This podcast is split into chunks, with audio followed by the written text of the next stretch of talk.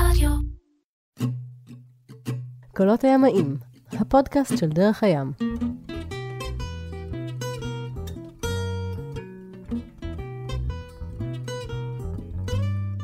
זה פרק שלום. נוסף, שלום, יפתח בן דוד, דרך הים. אנחנו בעצם בפרק שני, אם לא שמעתם את הפרק הראשון, אולי כדאי שתקדישו 20 ומשהו דקות כדי לשמוע את כל הדרך שהגענו עד לחצייה של האטלנטי. אה, תקציר הפרק הקודם, אה, יפתח אה, גדל במועדון זבולון בת ים, כשהיה תחרותי. התפצל מהשיט התחרותי בתחילת השירות הצבאי, או אה, עזיבתו את השיט התחרותי לטובת השירות הצבאי, וויתרת בעצם על להיות ספורטאי מצטיין, אם אני זוכר נכון. כן, היה איזה תהליך כזה שהייתי צריך למלות ולעשות אותו, אבל אני, לי היה ברור שאני הולך לצבא. שירות צבאי ארוך, כמדריך, כמפקד ועוד כל מיני תפקידים אה, אחרים.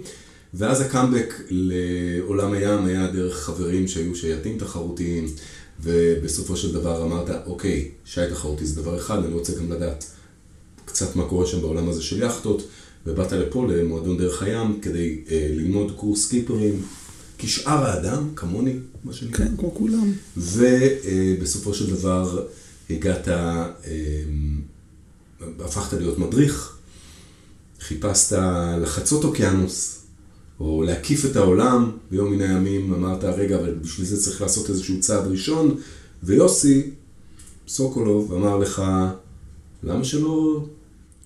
למה שלא תוביל, תחצה?" תוביל את החצייה אה, הבאה שלנו, שהייתה בעצם החצייה האחרונה שהייתה פה במועדון, חצייה עשירית 2019. כן. אז איך ניגשים לפרויקט כזה כמו חציית אוקיינוס? אמ, אני חושב שזה לא קשור רק לחציית אוקיינוס, זה קשור לכל דבר. זה אם אנחנו ניקח עסק, או ניקח מבצע צבאי, או ניקח אה, חציית אוקיינוס, זה הכל פשוט תהליך, צריך לפרק את התהליך, אמ, והתהליך מתחיל ככה.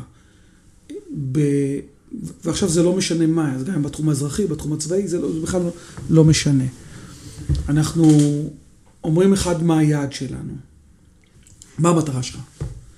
אז קודם כל צריך לשבת להגדיר את המטרה. המטרה פה פשוטה, לא להגיע. או שאני טועה. לא, המטרה, המטרה היא, היא לא להגיע. המטרה היא לחצות את האוקיינוס. זה לא ההגעה. המטרה היא לעבור את הדרך. כן, אבל בהגדרת המטרה, כשאתה לוקח בדרך כלל ומגדיר מטרה, אפשר לעשות על זה בכלל שיעור עצמאי, אבל הגדרת המטרה בנויה ממה אתה עושה. אז אנחנו אומרים אה, צוות אה, חוצה לצורך העניין את האוקיינוס, מי עד מתי. זאת אומרת, הוא חוצה את האוקיינוס מה? חודש, חודשיים, שבוע, שבועיים, שלושה, ולאחר מכן אתה קובע אה, אה, את ה... בס- בסופו של דבר אתה קובע גם את האלמנת שלך, את, ה, את הלמה. כי האם אני חוצה ואנשים לצורך העניין אה, אה, סובלים, או חלקם לא רוצים, אה, או אני עושה את זה בצורה שהיא רק תחרותית, או בצורה שהיא קרוזרית, אם אנשים נהנים או לא נהנים. זאת אומרת, כשאתה לוקח איזה מין מטרה כזאת, אתה צריך לקבוע מה הגבולות שלה. כי היא תשפיע לך על התכנון.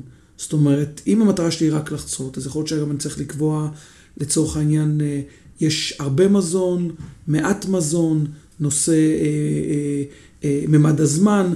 יש פה בעניין של המטרה לקבוע כמה פרמטרים שונים כדי שהגדרת המטרה באמת תהיה שלמה. ואני קבעתי לצורך העניין שהצוות אה, ימנה בסביבות בין חמישה לשישה אנשים, כי זה הסד"כ שהחלטתי שהוא, שהוא נכון. החלטתי שזה יקרה עם תאריך עם טולרנס גדול, זאת אומרת, ב- מ- מהעשירי ועד העשירי, מהעשירי ל-11 עד העשירי ל-12, זאת אומרת, השארתי לי פער מאוד גדול, והחלטתי ש... שהמטרה שלנו בדרך זה גם, זה לעשות את זה ב- בצורה כזאת שגם נהנה ונלמד מהדרך. בעצם יש גם החלטה שצריך לקחת כשחוצים את האוקיינוס האטלנטי בנתיב ההוא שקולומבוס עשה מהאיים הקנרים לכיוון ה- מה שנקרא הנטילים או אה, אה, החלק הדרומי של הים הקריבי, אה, צריך גם אה, לחשבן אחד את עניין ההוריקנים והעונה, נכון? כן. ועניין נוסף זה השאלה האם לעצור בקייפ ורדה או לא. האם עושים בעצם את הלג הראשון, הקצר, שמוריד אותך הרבה דרומה, או שמתחילים בעצם תנועה מערבה ודרומה אה, באוקיינוס האטלנטי. אנחנו מדברים על 2,500 מייל ימין, נכון? כל התנועה יותר. מקצה לקצה, כל התנועה מצד לצד. היא יותר, היא, היא, היא עומדת, אם אנחנו לוקחים אותה בקו ישיר, ברמה של אפילו 2,800 בקו ישיר, אבל אם אתה לוקח את קאבו ורדה שאתה יורד למטה ולא בצורה ישירה, ואתה לוקח את כל, ה, את כל אותם גלסים שאתה צריך לבצע, אז זה בדרך כלל יעמוד בסדר גודל של 3,100 עד, עד אה, 3,400, מעל 3,000 מייל. מעל 3,000 מייל. בעצם אנחנו מדברים על חצייה באמצעות אה, מפרשים, עושים את זה על רוח, על רוחות כן. הסחר, אה, שהן אה, רוחות שנושבות מצפון-מזרח, נכון? בעצם כן. מיבשת אפריקה לכיוון אה, כן. מערב באוקיינוס האטלנטי, וישנו עוד מכשול באמצע, שזה אזור קו המשווה, אה, שבו הרוח כמעט אף פעם לא נושבת. נכון. אנחנו מצד אחד רוצים לגרד כמה שיותר דרומה, ומצד שני אנחנו לא רוצים להגיע לכמה, פלוס חמש, פלוס עשר, כן, נכון, כן, לצפון, כן, אתה רוצה להישאר באזור של ה-15. באזור של החמש עשרה. אתה לא רוצה לרדת מה-15, כי שם על- עלולים להגיע שטילים אינסופיים. כן. וגם נתקלתם קצת בשטילים, אם אני זוכר. היה לנו שתיל יחסית אה, די קצר, שזה נקודתי, יכול לקרות, אבל מדובר פה על עניין של שעות בודדות, מדובר פה על איזה שבע שעות, זה הכל. לא נורא. אה, אבל אני אחזור אחורה. כי אתה מגדיר קודם כל את המטרה, ועכשיו אתה מתחיל את האיסוף.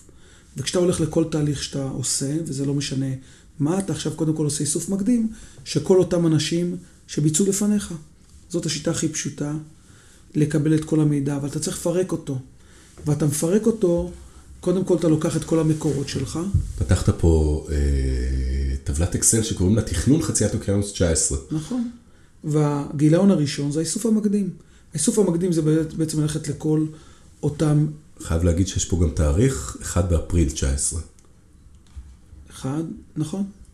עכשיו, אם אתה רואה, מדובר פה... זאת אומרת, מדובר בתהליך של שישה חודשים של נכון. איסוף והכנה ותכנונים. נכון.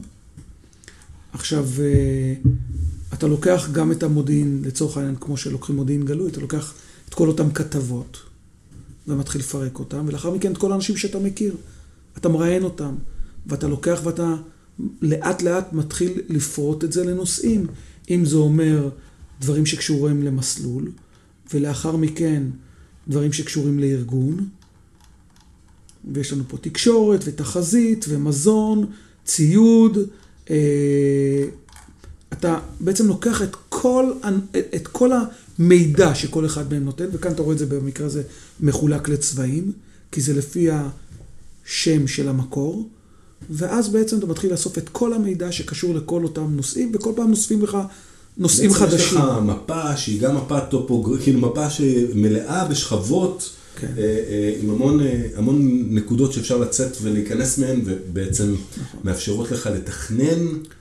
אתה רוצה את כל המידע כדי לגזור ממנו משמעויות, כי אתה לא מכיר את, ה, את, ה, את האתגר שאתה הולך אליו.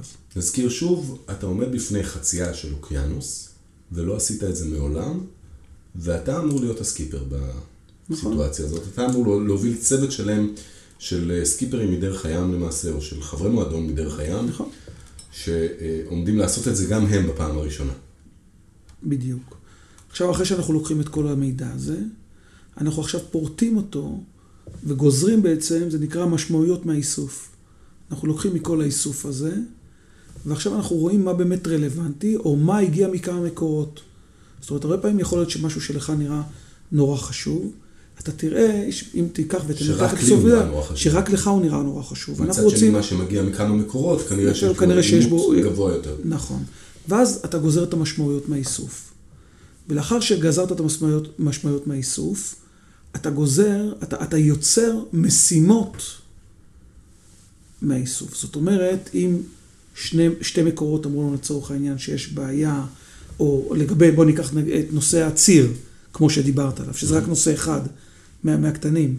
אתה לוקח את כל הנושאים שעלו לגבי הציר, ומתוכם אתה בעצם גוזר את, ה, את הדרך פעולה שלך. זאת אומרת, אתה בא ואומר, אני יכול היום, מה בעצם קולומבוס גילה? קולומבוס לא גילה את אמריקה, הוא גילה את רוחות הסחר. הוא גילה בעצם את הירידה ואת הכיוון, בעצם התנועה של הרוח, כמו שאמרת, מאפריקה לכיוון דרום. בהתחלה הרוח נושבת, אם אנחנו הולכים לאזור של הקנרים, נושבת, נושבת לכיוון אה, אה, אה, דרום אה, מערב, דרום מערב כזה, כן. ואז בעצם היא מתחילה לחוג ולהסתובב לכיוון הקריבים ולהפוך להיות לאט לאט יותר ויותר מערבית. עכשיו, כל התנועה שלך היא תנועה בעצם עם הרוח. אתה, אתה נע בגביות ובמלאות, ונע בעצם עם הרוח עצמה. ל, אה, אה, כל הזמן עם כיוון התנועה, שכל הזמן הגלים, אה, גלים של 4 מטר ו, ורוח של, של 30 קשר רודפת אחריך. 30 קשר. כן, יש לך גם פיקים של 40, אבל כמו כל דבר בחיים שמתרגלים אליו, זה הופך להיות, ככל שעובר הזמן, פחות ופחות משמעותי. אנשים פופלים. שלא הפליגו ב-15 קשר, אחרי כמה זמן, אחרי יומיים, מתרגלים, ו-30 קשר נראה להם שיא הטבעי. כאילו כשה-30 יורדת ל-25, כן. מה זה, נפלה הרוח. כן, ואנחנו איטיים, כן? זה, זה, זה זה. אמיתי. זה זה. אה, אז יש לנו מטרה, ויש לנו את המשימה של הצוות, בעצם מה הוא צריך לעשות כדי להיות כשיר בעצם לדבר הזה, ויש לנו את השיטה, איך אנחנו רוצים לבצע, כולל הלוז, ולאחר מכן אנחנו עושים בעצם איזה גאנט של לוז. של, כולל אה, אה, כל מיני... אה, את כל הפרטים. את כל הפרטים, אבל כולל גם... משימה כדי להגשים כל פרט, או כדי לייצר... כן, לא, ומשאיר לנו גם מרווח, מרווח טעות. ולכן אנחנו בעצם בונים על איזה משהו שלוקח חודש ושבוע, ולא שלושה שבועות דוך, אפילו אם בסוף נגיע טיפה לפני, ולאחר מכן אנחנו לוקחים את כל הצוות עצמו, ואנחנו מבינים שכשאנחנו לוקחים צוות, אנחנו צריכים לחלק לו מסגרות אחריות. כי אנחנו לא עושים חצייה מבחינתי, ככה כשאני עובד עם צוות, אני לא לוקח איזה חצייה, האם אני צריך לדעת הכל בתור סקיפר או בתור המוביל, כן. אבל אנחנו לוקחים... זה לא טיול מאורגן. בדיוק, אנחנו לוקחים כל אדם ונותנים לו מסגרת אחריות. אז uh, אדם אחד קיבל את כל הנושא של uh, רפואה, ואדם אחר יתעסק בכל מה שקשור בתקשורת, ואחר יתעסק במערכות, ואתה רוצה שאותם אנשים לצורך העניין ידעו את הנושאים. עכשיו, הם לא יודעים את הנושאים ברמה של חצת אוקיינוס, הבעיה בחציית אוקיינוס, להבדיל מאותן פלוטילות שאנחנו מכירים, שאנחנו לא הולכים לעצור בשום מקום, ואין לנו באמת באמת מי שיסייע לנו. ולכן, גם בכל מקרה אה, אה, חירום כזה או אחר, במידה ואנחנו אה, אה, אה, לא נערך או לא נתכונן, אה, האפשרות לסייע לנו היא מאוד מאוד קטנה. ולכן, כשאנחנו יוצאים לדבר כזה, מה שאנחנו עושים, קבענו מסגרת אחריות, עכשיו אנחנו צריכים לקבוע מסגרת הכשרה. זאת אומרת, אם אני לקחתי אותך, ואני קבעתי לצורך העניין שאתה אחראי על נושא מערכות או מנוע, אני חייב שאתה תלמד מנוע. אני לא רוצה שתספר לי איך עושים priming. אני רוצה שתעשה priming, ותדע לגבי המנוע עכשיו, איזה מנוע יש לנו. אתה יודע? אתה לא יודע איזה מנוע יש לנו. אז תבדוק איזה מנוע יש לנו. וכשאתה יודע איזה מנוע יש לנו, אז תדע איזה חגורות יש למנוע. כי הרי מדובר בסירה חגורות. שבעצם עד שהגעתם לקנרים, כן. לא פגשתם אותם מעולם. ספציפית את כן, אותה סירה. כן, אבל אתה יכול לדעת... פגשתם את אותו דגם, אה, נכון. אתם מכירים את הפונטיין פז'ו, נכון. אתם אה, מכירים את אה, המנועים שהם משתמשים. אבל יש לך אפשרות, במיוחד בים, לדעת איזה מנוע יש בפונטיין פז'ו שלך, ואתה יכול לדעת... אולי לרדת פה ול... למרינה ולהכיר מנוע כזה. זה לא אולי. אתה יורד למרינה ומוצא, יש פה מספיק אה, אה, אה, גורמים שיכולים לקשור אותך למנוע ספציפי כזה, ושתעשה את הפעולות שאני דורש ממך, או שאתה צריך ללמוד, שתעשה אותן בפועל. עכשיו זה... לא על הנייר. לא על הנייר. הנייר לא מספיק. אני אקח סתם נושא של מזון. כמה מזון? איזה מזון? כן, כמה מים אתה שותה? כל נושא שאני אקח לך ואני אפרוט אותו עכשיו כאן, אנחנו יכולים לעשות עליו שיחה של שעה. ברור. עכשיו, קח את השעה הזאת, ואם זה האחריות שלך, תחקור אותה. תחקור אותה, תגיע לאחר מכן עם כל, ה... עם כל הנושאים של תקשורת, או תחזית, שזה ה basic. הדבר, האמת שאם אני, אתה יודע, אם, אם יש משהו שהוא חשוב באמת לדעת אם מישהו פה רוצה באמת לצאת עם טיפ, כשאתה יוצא בעצם לחציה, מה שני הדברים העיקריים שמעניינים אותך? זה אחד, זה טעינה.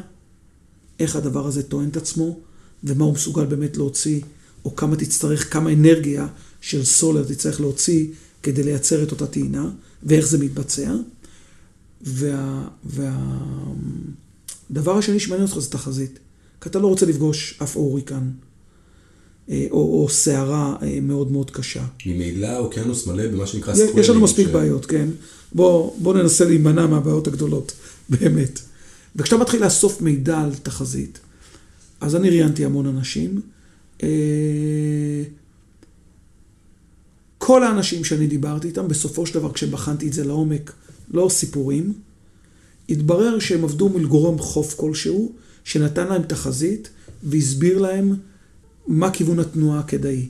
זאת אומרת, לאן כדאי להם לתקן, ולאן כדאי להם אה, בעצם, אה, מה, מה נתיב ההפלגה בעקבות התחזית. זאת אומרת, מה המשמעויות מהתחזית. אבל לא היה להם שום מקור מידע שלהם באוקיינוס. נזכיר שוב שבהקשר של עונת החצייה, כן. בעצם אה, עושים אותה באוקטובר, נובמבר, כן. מכיוון שמעט לפני זה, באזור ספטמבר, נגמרת או אמורה להיגמר, ובעולמות מזג האוויר אף פעם אין, כן. אין חזאי שצודק כן. במאה אחוז, אמורה, אה, אמורה להיגמר עונת ההורקנים. כן. בצד הקריבי, כן. בצד השני של האוקיינוס. וכשאתה יוצא לדרך, בהרבה מקרים, עדיין נושב הוריקן בצד ההוא, ואתה אומר, תוך שבועיים הוא יעבור והוא יהיה האחרון כנראה. אז זהו. וזה לא תמיד ככה. זה לא רק שזה לא תמיד ככה, זה לא מאוד מדויק מה שאתה אומר. כשאתה מתחיל לבדוק באמת את הדבר הזה, ואתה מתחיל להוריד אינפורמציה שמדברת, שבעצם אה, אה, בודקת את כל ההוריקנים שהיו במהלך ה-20 שנה האחרונות. אז אתה רואה שיש אחד בנובמבר. אתה מגלה שזה לא אחד בנובמבר, אתה מגלה שיש כמה בנובמבר. שבממוצע יש שלושה הוריקנים באזור של נובמבר. עכשיו, כולם חוצים בנובמבר. למה? בגלל כריסמס. בדיוק. כן.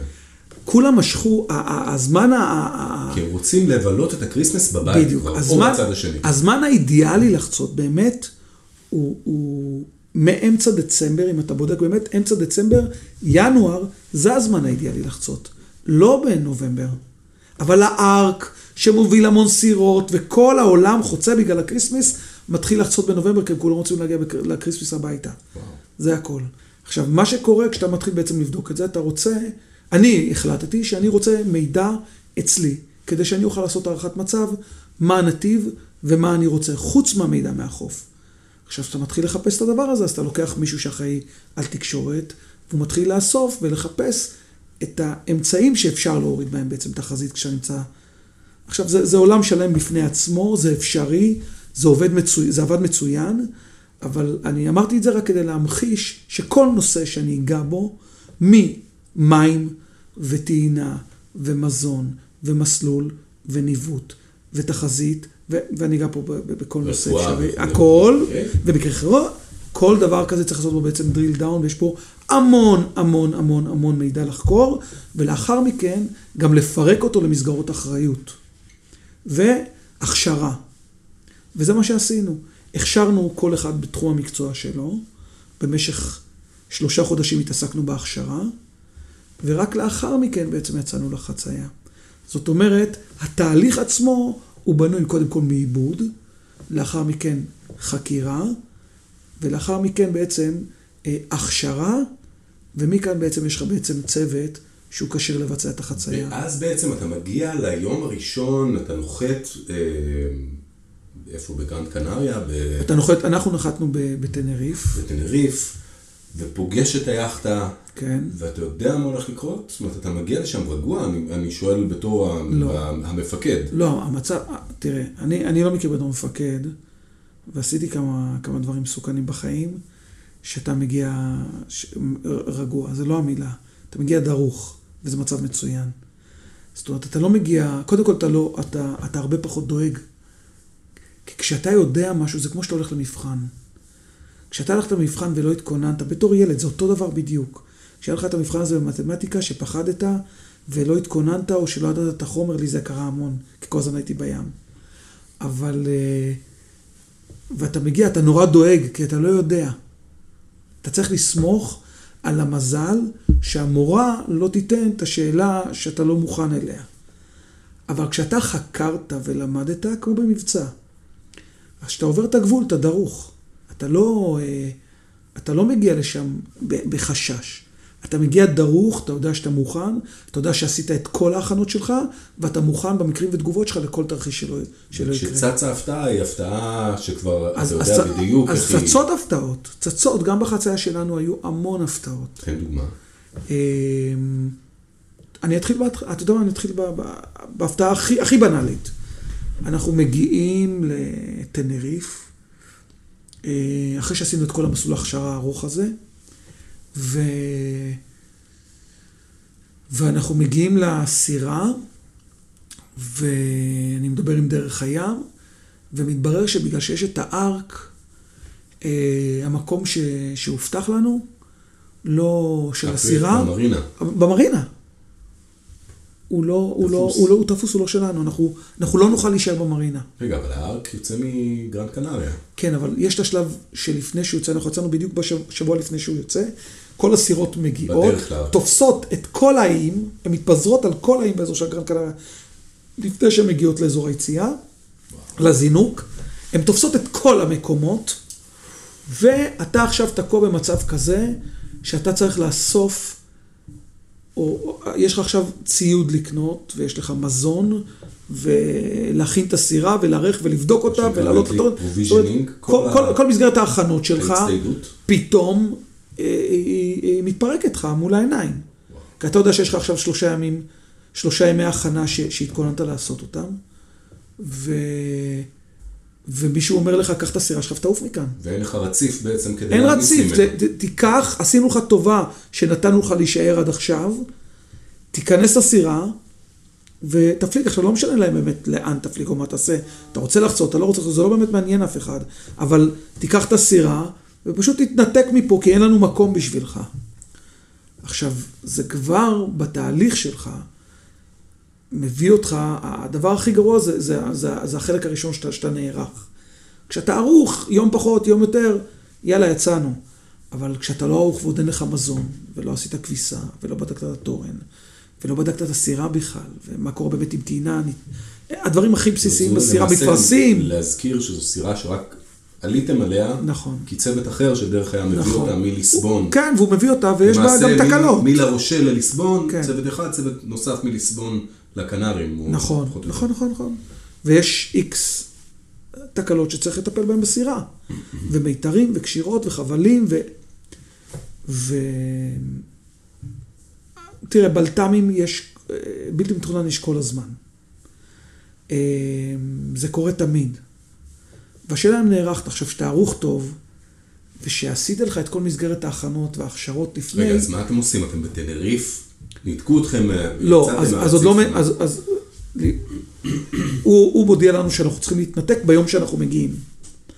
בגלל שנערכנו נכון, אז חלקנו הגיע יום לפני. אז מי שהגיע יום לפני, הכין, את, הכנו את הציודים. הכ- הלכנו לקנות רק את, את כל הנושא של מזון ואת כל הנושא של הצטיידות. אם זה אומר, בגלל שהיו רשימות מתוכננות לכמה סולר, לכמה אה, סולר וכמה בנזין וכמה מים וכמה, בגלל שכל הרשימות של הציוד היו מאורגנות, אנחנו בתוך אה, משהו כמו שש שעות. פשוט הבאנו את הכל לסירה, ולמחרת בבוקר פשוט ניתקנו ויצאנו בשנייה שהאחרון הגיע. ביום שהיינו צריכים להגיע.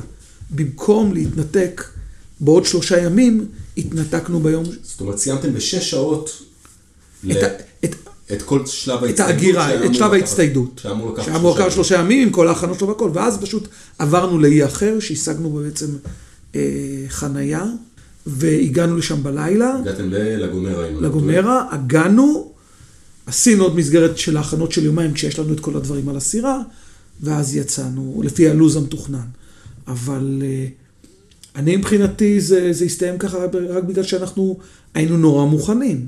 בגלל שלא הייתי צריך לחפש אה, GPS אם היה לי הכל, בגלל שהיה לי, אה, אה, בגלל שהייתה לי רשימה, הייתה, לנו- הייתה לנו רשימה לכל אחד בתחום שלו, פרפקט, הגענו עם כל הרפואה מהארץ מדוגמת, זאת אומרת, זה הכל בגלל ההכנות. בסך הכל זה היה בנסיעה ל... זה הפך להיות, זה הפך להיות בלתי מתוכנן שאני מסוגל להתמודד איתו. לחנות של המרינה ונסיעה לסופרמרקט. ולח- ולחנות דייג ול- ולכביסה, זה היה סרט די לחוץ. זה לא היה פשוט, זה היה שש שעות קשות, אתה אומר. זה מאוד. עכשיו, תוך כדי בעצם הפלגה, כשאתה לוקח בעצם צוות, אה, זה צוות שהזכרנו קודם, שלושה חודשים, פ- מתארגנים, נפגשו, כן, נפגשים, מכירים. ערכו סדנאות משותפות, אז הכשרות. הצ- הצוות הזה בעצם נערך ל... לכל אותם תרחישים, כולל לחץ אה, אה, בסירה. אה, לחץ, אתה יודע, בסוף אה, בין, בין אנשים, אנשים לא רגילים אה, ביום-יום שלהם לעבוד במשמרות סביב השעון. אה, אני מניח שיש בהקשר הזה גם אתגר בלחיות עם מישהו באותה קבינה. כן, כן. זה זה מסוג הדברים שאתה לא... זה גם באותה קבינה וגם. באותה סירה, זאת אומרת, זה אנשים שבעצם, אם תחשוב טוב, הם לא חברים אה, לפני, הם לא מכירים. כן, זה משהו, זה משהו דומה, והשאלה כמה, כמה אורך רוח ו- וסבלנות יש ניסוי לכל אחד. חברתי כן. כזה, אנשים נמצאים, אין דרך, אין לאן לרדת, אז, אז, אין מקום להגיד פה אני בדיוק. אני ו- עכשיו... ו- אני וזה, הולך הביתה." וזה, ההבדל, וזה בדיוק ההבדל מהפלגות של, של מפלוטילה או הפלגה של שבוע. בהפלג, בכל הפלגה כזאת, בערך פרק זמן של כל שש שעות, יש לנו מקום שאנחנו נמצאים בו, או כל אה, עשר שעות, אנחנו יכולים בסוף לעגון, לרדת, לרדת לטברנה שלנו, להתאוורר. בפלוטילה לפרוק לחץ. במסע כזה, או, ב, או ב, בחצייה, אין דבר כזה. זה שבוע של הפלגה תחת לחץ, ב-30 קשר, 4 מטר גלים, כשאתה, שכל אחד כזה, ש, שהרבה פעמים הרקע הימי שלו הוא, הוא, הוא, הוא, הוא, הוא לא גדול מאוד במצבי, אה, במצבי קיצון, אה, הוא צריך להחזיק את הסירה הזאת עכשיו במשך הלילה, כשהוא נמצא עם עוד בן אדם איתו בעצם בעמדה. לא פשוט בכלל, והדבר הזה מוליד הרבה מאוד לחצים, קודם כל פנימיים. אז, אז גם לדבר הזה בעצם, אם תשאל אותי, זה חלק מה, מה, מאותם, מאותם אירועים בלתי מתוכננים. אתה לא יודע תמיד איך אנשים יגיבו, או איך כל אדם מגיב ללחץ כזה או אחר. אז הדבר הזה מוליד הרבה הרבה מאוד לחצים שצריך לדעת להתגבר עליהם. והדבר הבא זה בעיות מכניות. זאת אומרת, אם מקודם דיברת איתי על אותם בלת"מים, אז לנו היה אה, כמה מקרים, היה לנו מקרים שונים, אחד מהם היה לצורך העניין, הגוזנק, החיבור של המנור אה, למקור, אה, פשוט נפתח ונשבר.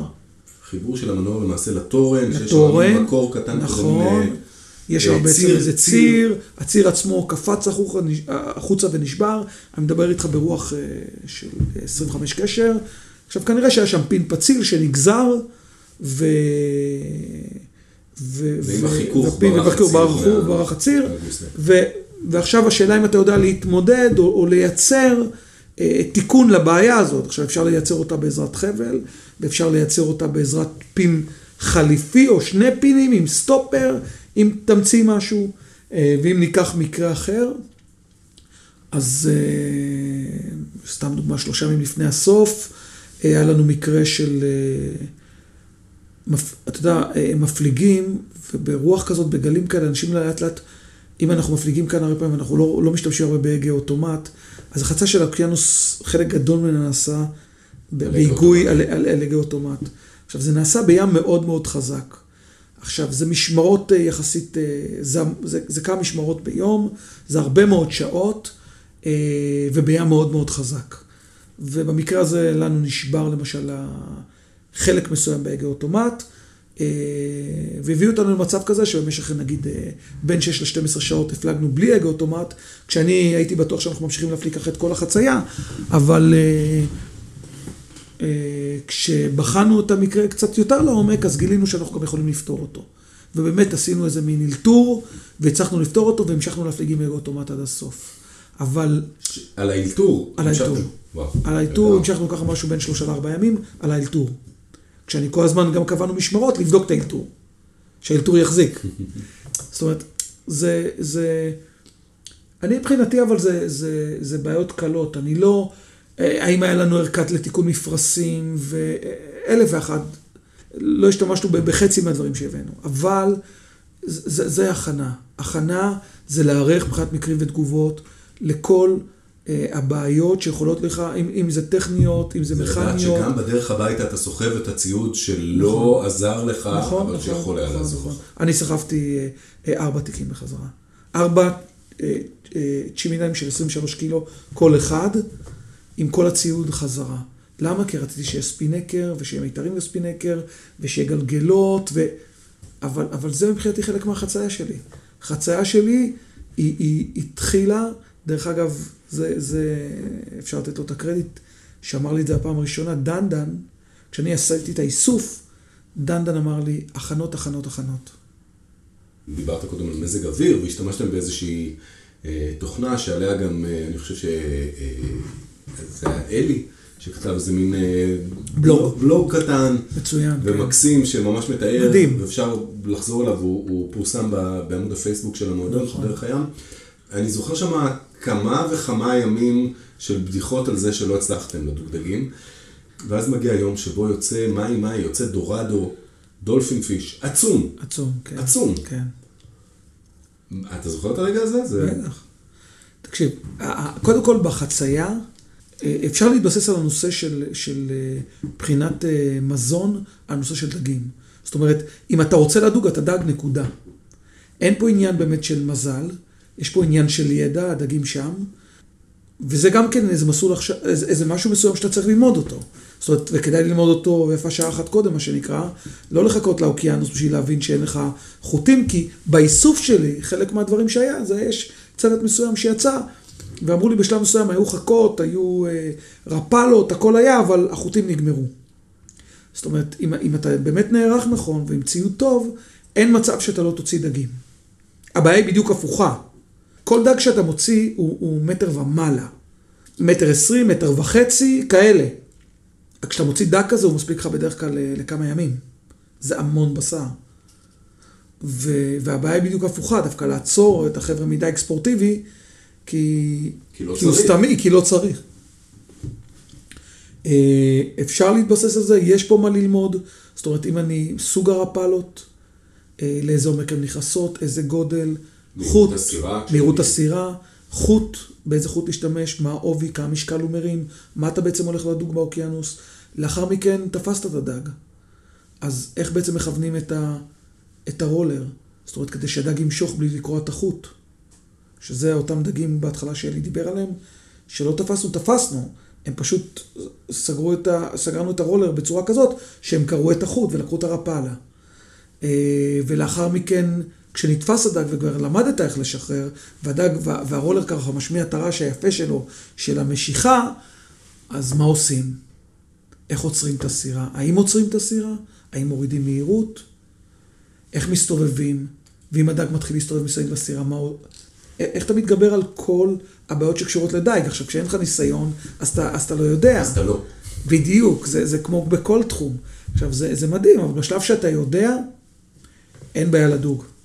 אין בעיה לדוג. עוד דבר שדיברנו עליו מוקדם יותר, אה, והייתי רוצה שנדבר עליו לקראת הלהגיע, אמרת שהעניין זה לא להגיע. העניין זה הדרך, זה האמצע. אני חושב שקודם כל אני וחלק מהצוות היינו טיפה חלוקים בעניין, זאת אומרת, זה, זה יותר ה... זה אני, אני אומר את האני מאמין שלי. אמ, אני, אני לא רואה ב, בלהגיע אה, לגואדלופ או לסנט מרטין או מרטיניק או לאן שזה לא יהיה, לאיזה חוף שזה לא יהיה. מבחינתי אין איזושהי משמעות, בסוף זה איזה מין, איזה הר עם צמחייה, עם אנשים, יותר צרפתים או יותר אנגלים, או, זה לא משנה בכלל, ואתה פשוט מגיע לאיזה חוף עם מרינה ומחזירים את הסירה. אין לזה באמת, באמת שום משמעות בעיניי. רוב האנשים שאני מכיר, כשהם עוצרים, אומרים, אני לא עושה עוד פעם חצייה. אני אומר שאני עושה לא רק עוד חצייה, אני עושה... עכשיו חוזר 180 מעלות. בשנייה שגמרתי, זה לא שסיימתי את החצייה ואמרתי, יאללה, אני רוצה עכשיו לנוח שבועיים. לא. אני אמרתי, עכשיו אני יוצא חזרה. וכשאתה נמצא על סירה כזאת באמצע האוקיינוס, אז גם ה... מתוך רצון שלך הגעת לסיטואציה הזאת, אבל אתה פתאום מבין את החוסר באמת אה, שליטה שלך. יש לנו המון אמצעים טכנולוגיים שנותנים לנו את האפשרויות האלה.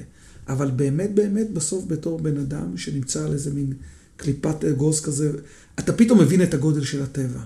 את הגודל ואת העוצמה של הטבע הזה שנקרא ים ומרחב, שלפני חמש דקות לא יכולת להבין אותו, כי, אתה טס במטוס, אם אתה רוצה. וסירה בחצה של אוקיינוס ממחישה לך את זה. זה מה שמדהים פה. מה שמדהים פה זה ש, שאתה באמת, באמת, באמת נמצא עם עצמך. הדרך חזרה, כן. היא לא נורא קצרה? היא לא קצרה מדי? היא לא מעליבה קצת את המרחק שעשית לא, בהלוך? לא, כי החוויה היא, היא כל כך מעצימה, שאתה כל כך מלא בה, אתה לוקח לך בערך, גם מהרגע שהגעת הביתה, אתה, אני מדבר איתך, אני נשארתי עוד בגואדלופ עוד אה, שבוע, אני הגעתי אחרי חודש וחצי הביתה, אתה עוד אה, משהו כמו חודש, אתה הולך על עננים.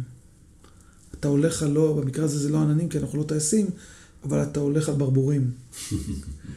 אתה, אתה מרגיש כמו בזום אאוט לחיים, זאת אומרת, זה, זה נותן פרופורציה אחרת לחיים. אתה מסתכל על הכל בצורה הרבה יותר, אה, טיפה מרוחקת, והכל מקבל פרופורציות אחרות. חוויה מדהימה, זה, זה חוויית חיים. איך ירגיש יפתח שיעשה את ה-circumnavigation? קודם כל זה היעד, ואני עכשיו התחלתי לחקור את הפסיפיק. הרי איך מתחילים אצל כל היעדים? אני יושב בבית ביום שבת, גוגל אר. בדיוק. כולנו שם, אה? ואני מתחיל, ואני מתחיל לבדוק, כשאני מחפש את הכל, אני, אני מתחיל, מפ... התחלתי נגיד פנמה, והתחלתי לבדוק מפנמה, אז גלפ... יש לך את אי הפנינה. אי הפנינה זה משהו ששמעתי עליו תמיד, אבל אני לא ידעתי מה זה. ועכשיו התחלתי להיכנס לאי הפנינה, כי זה נמצא בעצם הכי קרוב לתעלת פנמה. ואז אחריו גלפגוס. גלפגוס. לעלות לגלפגוס. לעלות, ואז אחריו יש לך את אי הפסחא, ואיי קוק, ואיי... וכל מיני אטולים. יש שם, יש שם פשוט אין סוף, אטול, אתה יודע, זה מין הר געש כזה.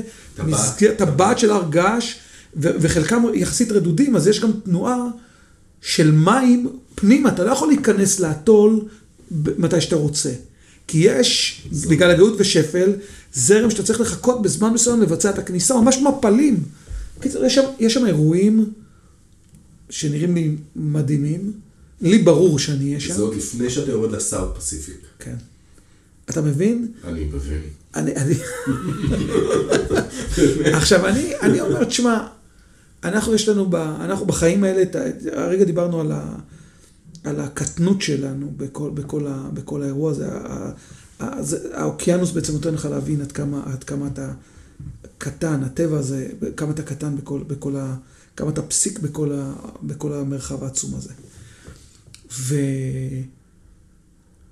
וכחלק מה, מהמטרה שלי, אני בדיוק עכשיו חוקר את הפסיפיק כדי ליצור אולי אירוע חדש, או ליצור, אה, אה, דרך הים עשתה הרבה פעמים את האטלנטי, אבל הפסיפיק הוא הרבה יותר רחוק, הוא הרבה פחות מוכר, הרבה פחות עושים אותו, צריך לראות גם באמת עד כמה באמת אפשר לעשות אותו, ואיך, ומה הקונסטלציה הנכונה, האם לקנות סירה שתעשה קטעים, אני עוד לא יודע, זה, זה, רק, זה, זה הנבטה. זה בדיוק הנבטה. זה תיתן, ו- ואם אתה שואל אותי באמת מה, מה דרך הים נותנת, בדרך הים אין גבולות. בדרך הים אני יכול לשבת בבית, להמציא את המבצע הכי מופרך שיש, שיכולה לעשות רק ארצות הברית, לא ישראל, ולהתחיל להנביט את המבצע הזה. להתחיל להנביט את האירוע הזה, שאנחנו עושים אותו, ואיך נכון, ו- ואני, וברור לי שמהדבר הזה יקרה משהו. זאת אומרת, אני אתחיל אותו, יכול להיות שנעשה לו שינויים ימינה-שמאלה, נחליט שעולים יותר גבוה, יותר נמוך, זה בכלל לא משנה, אבל ממנו נייצר אירוע חדש שאף אחד לא עשה אותו. ואם תשאל אותי, זה, מה, מה זה דרך העם בשבילי? זה דרך העם בשבילי.